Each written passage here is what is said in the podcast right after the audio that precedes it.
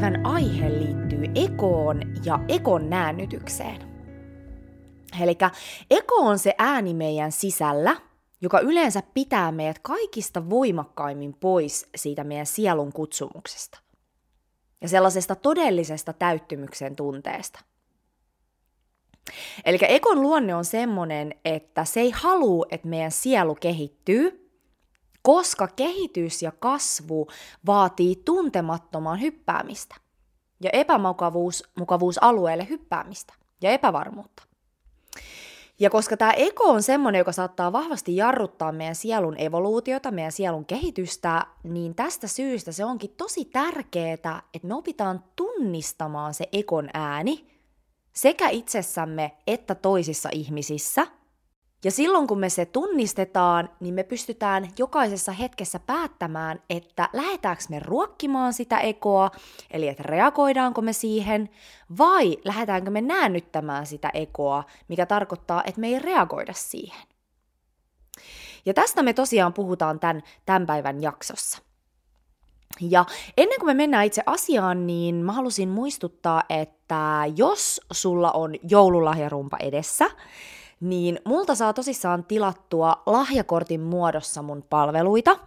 Eli jos haluat antaa aidosti tämmöisen merkityksellisen lahjan jollekin läheiselle, niin kannattaa käydä lukemassa mun nettisivuilta, että minkälaisia palveluita sieltä löytyy. Eli mun suosituimmat lahjapalvelut on Human Design ja elämäntehtävävalmennus ja sitten energiahoito. Eli nämä on semmoisia, mitä tilataan kaikista eniten lahjaksi. Ja nyt tosiaan joulun kunniaksi, niin mä lanseerasin tällaisen uuden palvelun. Eli tämä on nyt vaan tämän joulun ajan voimassa tai tarjolla, ja tämä on hemmotteluenergiahoito. Ja tämä hemmotteluenergiahoito, niin tämä on semmoinen, että tämä sopii joululahjaksi tosi hyvin sellaisillekin henkilöille, jotka ei ole välttämättä niin sisällä tässä energiamaailmassa, mutta kaipaa semmoista omaa aikaa ja semmoista stressin purkua kiireen keskelle. Ja, ja tosissaan niin tässä hoidossa niin tämä kehollinen osuus on pidempi kuin tässä perinteisessä energiahoidossa. Eli tässä perinteisessä energiahoidossa niin siinä on enemmän yleensä just sellaista juttelua ja, ja sparrausta, mutta tässä tosiaan keskitytään pääasiassa siihen kehon hoitoon. Ja tämä on semmoinen hoito, että tämä tekee tosi tosi hyvää hermostolle. Eli tässä hoidetaan ja rauhoitetaan sitä hermostoa ja vapautetaan sieltä todella sitä stressiä sekä sieltä lihaksista että sieltä energiakentästä. Eli tämä sopii tosi hyvin sellaisille henkilöille, jotka kärsii esimerkiksi kroonisesta stressistä tai muuten vaan tosi stressaavaa tällä hetkellä elämässä ja tuntuu siltä, että, että on koko ajan hermosto semmoisessa ylivireystilassa. Niin tämä on semmoinen ihana hermoston resetointi, ää, hoito. Ja, ja tosissaan niin harva meistä tekee liikaa tämmöistä itsensä hemmottelua, niin, niin tota, tämä on, tää on aivan ihana, ihana paketti siihen, tai hoito siihen. Eli tota, voit myös ostaa itsellesi joululahjaksi, jos tuntuu, että kaipaat, kaipaat hemmottelua kiireen keskellä. Eli tosiaan sä voit käydä lukemassa lisää tästä mun nettisivuilta, tai sitten laita mulle suoraan viestiä laura at vapauduvoimaasi.com. Hemmottelu, energia, hoito. Hyvä, mutta anyway, mennään päivän aiheeseen.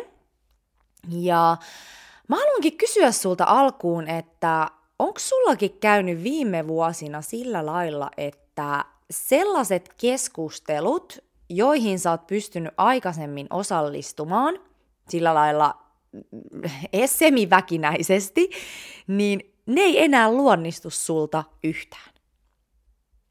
Sille, että sä oot ehkä aikaisemmin pystynyt jotenkin luovimaan sellaisissa äm, aika merkityksettömissä keskusteluissa, mutta nykyään sä et vaan pysty siihen, vaikka sä kuinka yrittäisit. Mä oon itse huomannut tämän tosi selkeästi mun elämässä, ja välillä se on tosi tosi hämmentävää, koska musta tuntuu, että mun suuhun tulee vaan semmoinen kapula, että mä en vaan kerta kaikkiaan voi sanoa mitään, mitään, mitään näissä tällaisissa tilanteissa. Ja sitten mä oon pohtinut tätä ja mä huomaan, että et, et yhdistävä tekijä näissä keskusteluissa on se, että ne perustuu tosi vahvasti mieleen ja egoon. Eli se voi olla, että ihmiset puhuu vaikka jostain päivän uutisista, ja, ja sillä tavalla, että he vaan toistaa, mitä siinä lehdessä luki. Että siinä ei ole mitään sellaista omaa pohdintaa tai, tai edes kontekstia siihen hetkeen.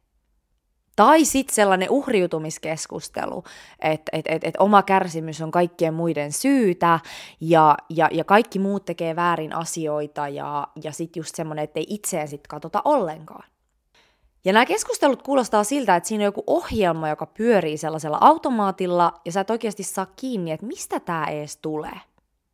Ja mä haluaisin nostaa tämän esiin sen takia, koska tämä on tosi vahvasti ekon ominaisuus. Eli ekon luonne on kiinnittyä asioihin. Ja kiinnittyä etenkin semmoisiin asioihin, jotka on niin sanotusti varmoja.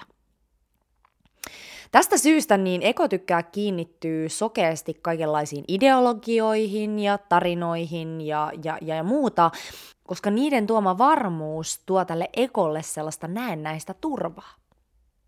Koska ekon perimmäinen tarkoitus on pitää meidät turvassa. Eli eko ei tykkää tuntemattomasta. Ja tästä syystä se tykkää toistaa ihan silleen papukaihan lailla mieluummin sellaisia julkisesti hyväksyttyjä mielipiteitä, esimerkiksi massamediauutisia, koska jos massat on samaa mieltä, niin silloin asiasta voi olla niin sanotusti varma. Ja tästä syystä silloin, kun ihmiset saatetaan tällaiseen massapelkotilaan, niin uutisten katsomisluvut nousee. Ja tosissaan niin meissä kaikissa, meillä kaikilla on ego. Ja meissä kaikissa asuu näitä pinttyneitä uskomuksia, tarinoita, mitä me kerrotaan itsellemme, mielipiteitä ja, ja, ja semmoisia asioita, mihin me uskotaan ihan täysillä. Että näin tämä vaan on. Eli elämän luonne on semmoinen ja ihmiselämä on semmoista, että, että meidän mieleen kertyy meidän elämän aikana paljon tällaisia, tällaisia niin sanottuja harhoja, tällaisia tarinoita, jotka muodostuu meidän elämän kokemusten perusteella ja pohjalta. Ja sitten me aletaan ää, tulkitsemaan koko elämää näiden harhojen kautta tai näiden ohjelmointien kautta. Eli buddhalaisuudessa näitä, näitä ohjelmointeja kutsutaan defilementeiksi. Ja, ja nämä defilementit on ikään kuin semmoisia haittaohjelmia siellä meidän alitajunnassa, jotka estää meitä näkevästä kirkkaasti tämän hetken todellista luonnetta. Eli esimerkkinä, että jos sulla on vaikka ollut väkivaltainen isä, niin sun alitajuntaan on saattanut muodostua tämmöinen defilement, joka saa sut pelkäämään automaattisesti tietyn tyyppisiä miehiä. Tai sit saa sut hakeutumaan tietyn tyyppisten väkivaltaisten miesten luokse, koska se on tuttua ja turvallista, tai niin sanotusti turvallista. Koska eko mieltää kaiken tutun niin sanotusti turvalliseksi. Ja buddhalaisuudessa puhutaan just siitä, että kuinka just meditaation tarkoituksena on opettaa ihmisiä just näkemään ja kyseenalaistamaan näitä meidän alitajunnassa olevia haittaohjelmia, eli näitä defilementteja, jotta me pystytään taas nähdä asiat kirkkaammin. Tämän takia meditaatiossa kehotetaan tarkkailemaan, että mitä siellä sisäisessä maailmassa tapahtuu tarkkailemaan ja kyseenalaistamaan omia ajatuksia ja ajatusrullia. Eli mitä enemmän me pystytään purkamaan näitä defilementteja sieltä meidän systeemistä, niin me pystytään näkemään tämä hetki paljon kirkkaammin ja olemaan sitä myötä myös paljon vahvemmin läsnä jokaisessa hetkessä. Koska silloin meidän mieli ei jatkuvasti ole iskemässä kaiken tapahtuneen päälle tällaisia omia merkityksiä. Te kaikki tiedätte tämmöisiä todella todella traumatisoituneita ihmisiä, jotka ei yhtään ole tehnyt sisäistä työtä, niin hehän on superreaktiivisia. Eli jos sä oot ikinä ollut tämmöisen ihmisen kanssa, joka on täynnä tämmöisiä defilementteja, niin kaikki mitä sä teet, niin se menee jonkun semmoisen ihmeellisen filterin läpi, ja sitten tämä ihminen saattaa alkaa syyttää sua jostain ihan sellaisista asioista, mitä, mitä sä et tunnista itseäsi ollen, itsessäsi ollenkaan. Koska se peilaa sun toimintaa hänen omien defilementtejen, eli niiden ohjelmointien läpi. Ja tämä on hirveän raskas tapa elää silloin, jos me ollaan ihan täynnä näitä defilementteja, eli näitä haittaohjelmia, joiden läpi me katsotaan todelli- todellisuutta. Eli loppupeleissähän niin asiathan vaan on. Mutta me itse annetaan niille merkitys. Eli tämä meidän elämähän on yksi tämmöinen merkityksien meri. Ja nämä defilementit, eli niiden defilementtien laatu, mitä sussa on, niin se vaikuttaa tosi vahvasti siihen, että onko sulla taipumus antaa asioille eheyttäviä ja nostattavia merkityksiä vai latistavia ja harmillisia merkityksiä. Ja tästä muodostuu pitkälti meidän elämän laatu. Ja mikä on hyvä uutinen on se, että tähän me voidaan täysin itse vaikuttaa. Sillä, että me tehdään sisäistä työtä, me meditoidaan, me ta- tarkkaillaan niitä meidän sisäisiä ää, rullia ja ajatusrullia ja, ja, ja toimintamalleja ja reaktiomalleja. Ja sitten tähän vaikuttaa myös tosi vahvasti se, että minkälaista sisältöä me kulutetaan. Eli esimerkiksi uutiset, niin nehän nakuttaa meidän alitajuntaan jatkuvasti näitä defilementteja. Eli uskomuksia siitä, että näin tämä maailma nyt vaan toimii. Ja mikä on vielä tosi hämmentävää on se, että ne uutisit on joka toinen päivä osa niistä ihan vastakkaisia. Ja tämä on semmoinen, mikä saa meidän mielen ihan semmoiseen todella hämmentyneeseen sekavaan tilaan. Eli uutisten katsominen on ihan ok, jos sä pystyt katsomaan niitä tietoisella mielellä. Mutta jos sä katot uutisia niin, että sä vaan imuroit niitä sille suu auki stressitilassa, ilman että sä yhtään kyseenalaistat, että mistä nämä tarinat oikein tulee, niin, niin se on tosi haitallista. Ja miksi mä sanoin, että stressitilassa, niin se on sen takia, koska silloin kun me ollaan stressitilassa, meidän hermosto on tosi ylivirittynyt, niin me ei pystytä näkemään asioiden todellista luonnetta. Eli me tulkitaan asiat semmoisen pelkoharson läpi. Koska silloin, kun me ollaan stressissä, meidän hermoston stressitilassa, niin meidän korkeampi tietoisuus ei vaan toimi. Ja tämä perustuu ihan aivojen toimintamekaniikkaan ja aivojen rakenteeseen. Eli silloin, kun ihminen on stressitilassa, niin aivojen etuotsalohko, niin se ei käynnisty.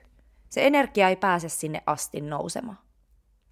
Ja tämä aivojen etuotsalohko, niin se on se paikka, jossa asuu meidän korkeampi tietoisuus. Ja tästä syystä sitä on tutkittu, että tämmöisillä munkeilla, jotka on meditoinut ties kuinka kauan, niin heillä on runsaasti paksumpi tämä etu, etuotsalohko kuin tällaisella tavallisella ihmisellä. Eli se etuotsalohko, niin se on, se on tosi tärkeä osa tätä, tätä korkeampaa tietoisuutta. Ja Tämän takia myöskin niin meille syötetään pelko uutisia. Koska silloin, kun meitä pidetään jatkuvasti pelossa, niin meidän on todella vaikea nähdä kirkkaasti. Ja silloin meistä tulee helposti manipuloitavia. Eli pelokas ihminen ostaa valheet. Ja tämä liittyy myös meidän sisäisiin valettarinoihin. Eli silloin kun me aletaan meditoimaan, ja, ja hoitamaan ja rauhoittamaan meidän hermostoa, niin meidän aivojen korkeammat kyvyt tulee käyttöön ja alkaa kehittymään. Ja tästä syystä siinä käy just monesti niin, että kun ihminen alkaa just jookaamaan, meditoimaan, tekee sisäistä työtä, rauhoittaa hermostoa, hoitaa hermostoa, niin yhtäkkiä hän alkaa kyseenalaistamaan ja, ja, ja tajuamaan asioita. Eli sitä rupeaa pikkuhiljaa tiedostamaan, että minkälaiset sisäiset tarinat ja uskomukset pyörittää sitä omaa elämää. Ja buddhalaisuudessakin puhutaan just siitä, että, että, että näiden tarinoiden ja haittaohjelmien, eli just näiden defilementtien purkaminen, niin tämä on yksi meidän elämän ja sielun kehityksin tärkeimmistä ää, alueista ja tehtävistä. Koska mitä enemmän me puretaan näitä haittaohjelmia, sitä lähemmäs me päästään sitä meidän sielun todellista ääntä. Eli silloin kun me ei tiedosteta näitä defilementteja, niin nämä tarinat alkaa helposti ohjaamaan ja pyörittämään sitä meidän elämää ihan väärään suuntaan. Koska nämä tarinat hämärtää sitä meidän näkökenttää, jolloin me ei nähdä eikä kuulla tämän hetken johdatusta kirkkaasti. Koska se pelko puhuu aina kovempaa kuin se meidän intuitio. Ja sielulähtöinen elämä lähtee siitä, että me uskalletaan jokaisessa hetkessä astua siihen hetkeen tyhjänä ja sitä kautta kuulla, että miten tämä maailman henki haluaa just nyt virrata sun läpi. Mitä haluaa tulla ilmaistuksi? Mihin sun sielu haluaa johdattaa sua tässä hetkessä? Eli se on tosi tärkeää, että me istutaan alas ja kyseenalaistetaan näitä tarinoita, joita me itsellemme kerrotaan. Koska nämä tarinat, niin nämä todennäköisesti urauttaa sut toistamaan sellaisia toimintamalleja, jotka ei tee sulle hyvää. Eli jos sun äiti on vaikka pienenä sanonut sulle, että susta ei ikinä voisi tulla tanssia, niin sitten tämä tarina on todennäköisesti jäänyt pyörimään sinne sun sisään, sinne sun alitajuntaan, jolloin se alkaa toteuttamaan itse itseään. Eli vaikka sulla olisi kaikki lähtökohdat tulla hyväksi tanssijaksi, sua kiinnostaisi tanssi, niin jos sä hoet itsellesi, että mä en osaa tanssia, mä en ole hyvä tanssi, niin sun keho kuulee sun ajatukset. Ja silloin myös sun on vaikea oppia tanssia. Koska sun keho kuulee kaiken, mitä sä sille puhut. Meidän mielellä on valtava voima. Ja tästä syystä se, mitä tarinaa sä kerrot itsellesi, niin se manifestoituu sun fyysiseen todellisuuteen.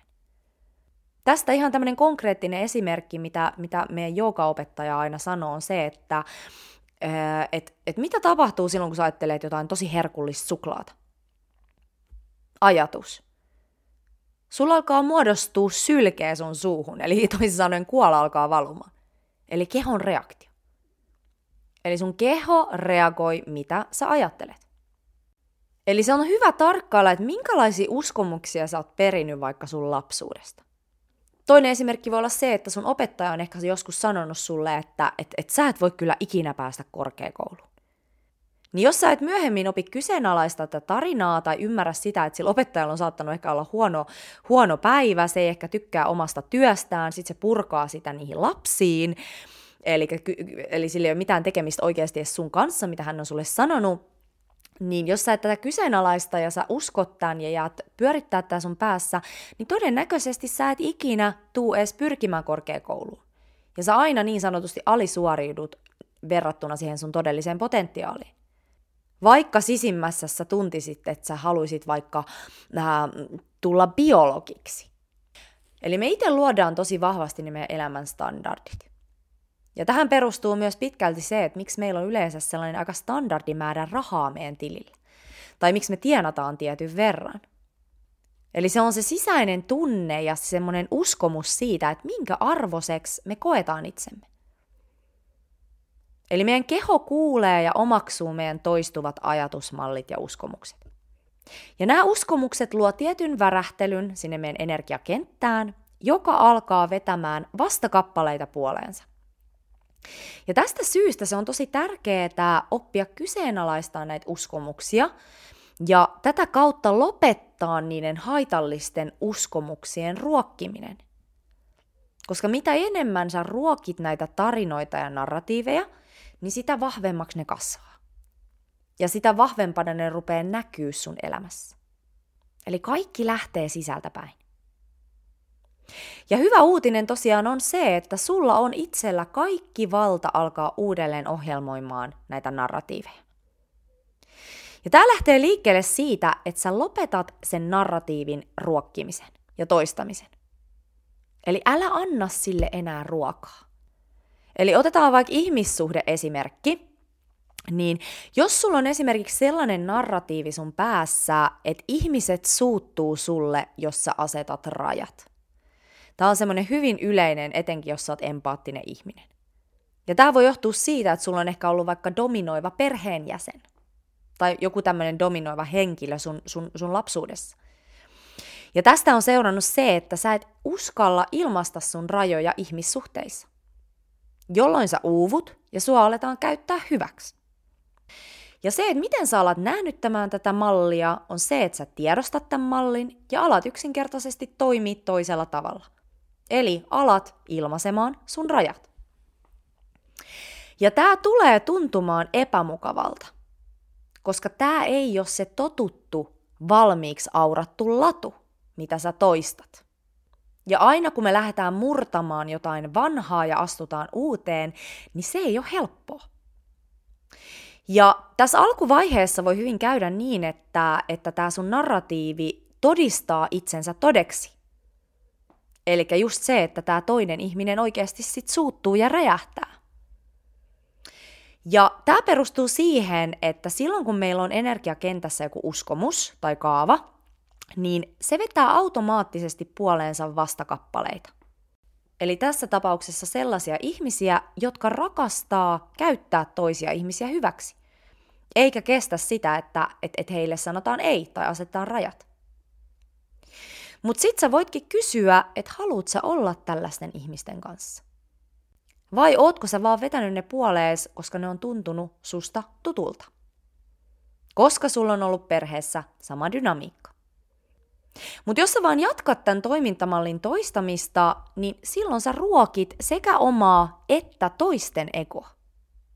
Eli jos me ajatellaan laajemmasta perspektiivistä, niin tällä hetkellä, kun me ollaan nousemassa korkeampaan tietoisuuteen ja näitä ekon rakenteita putsataan pois tästä meidän kollektiivisesta kentästä, niin meillä, joilla on kädessä nämä tietoisuuden avaimet, niin me pystytään vaikuttamaan tähän ekon siivoukseen sillä tavalla, että me ei enää ruokita myöskään toisten ekoja. Mikä tarkoittaa sitä, että meidän täytyy oppia trikkeröimään toisia ihmisiä sillä meidän omalla totuudella.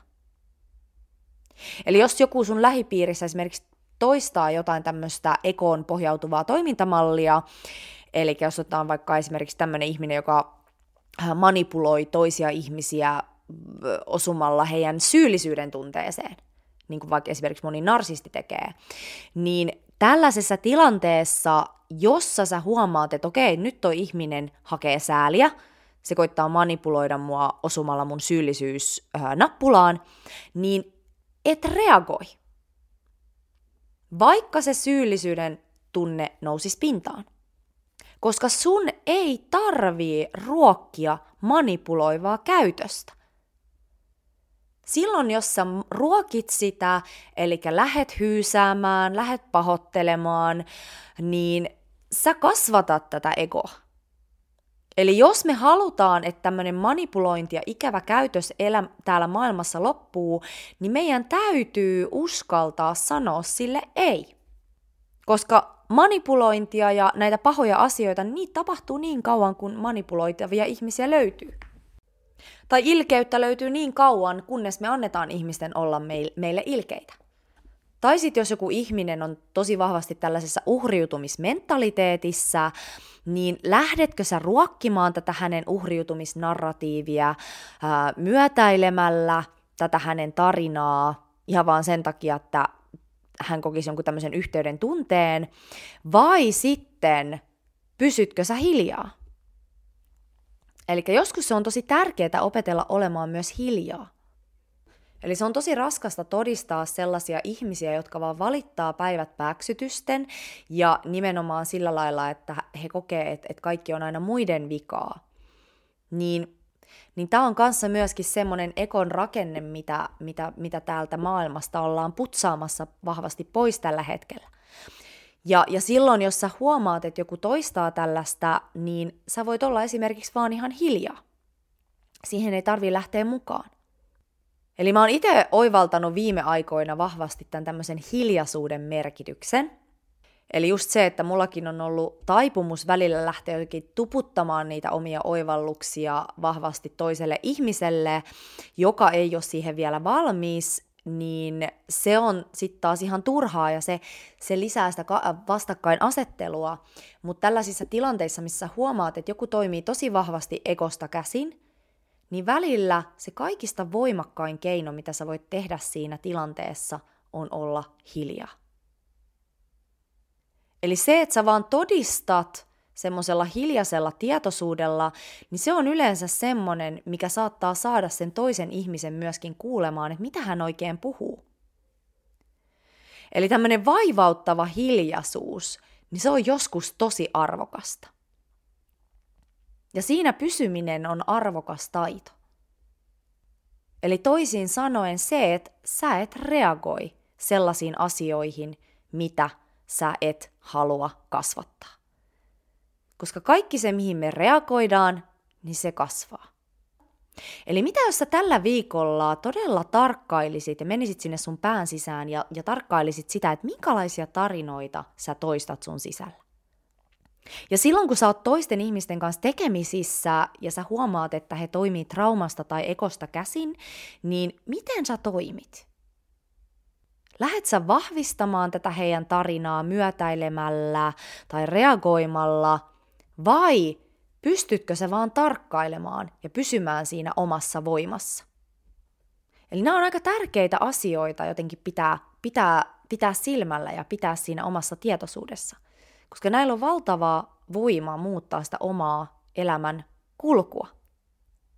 Ja myöskin sitä, että, että silloin kun me ei reagoida toisten ihmisten ekomalleihin, niin me annetaan heille myöskin mahdollisuus kasvaa. Jos me myötäillään niitä, niin me myöskin eliminoidaan heiltä mahdollisuus kasvuun. Hyvä! Hei, tämmönen jakso tänään. Ja tosissaan niin kuin jakson alussa sanoin, niin multa voi tosiaan ostaa lahjakortteja jouluksi. Eli jos haluat ostaa hyvinvointia ja merkityksen tunnetta lahjaksi jollekin läheiselle tai sitten itsellesi, niin laita mulle viestiä. Ja tosissaan, niin, niin kuin aikaisemminkin sanoin, niin mulla menee eniten, eniten lahjaksi Human Design ja elämäntehtävän valmennusta. Sen hinta on 150 ja sitten energiahoitoja. Ja nyt on tosissaan tämä tää spesiaalikampanja, eli tämä hemmotteluenergiahoito myöskin saatavilla. Eli käy tsekkaamassa mun nettisivut ja tosissaan niin minä kiitän. Ihanaa kun kuljet matkassa mukana. Ja tosissaan niin, niin aloitetaan tämmöiset ekon siivoustalkoot tässä. Ja, ja tota, ei ruokita sitä ego enää. Näin se maailma parantuu. Hyvä. Minä kiitän. Me kuullaan ensi kerralla. Heippa!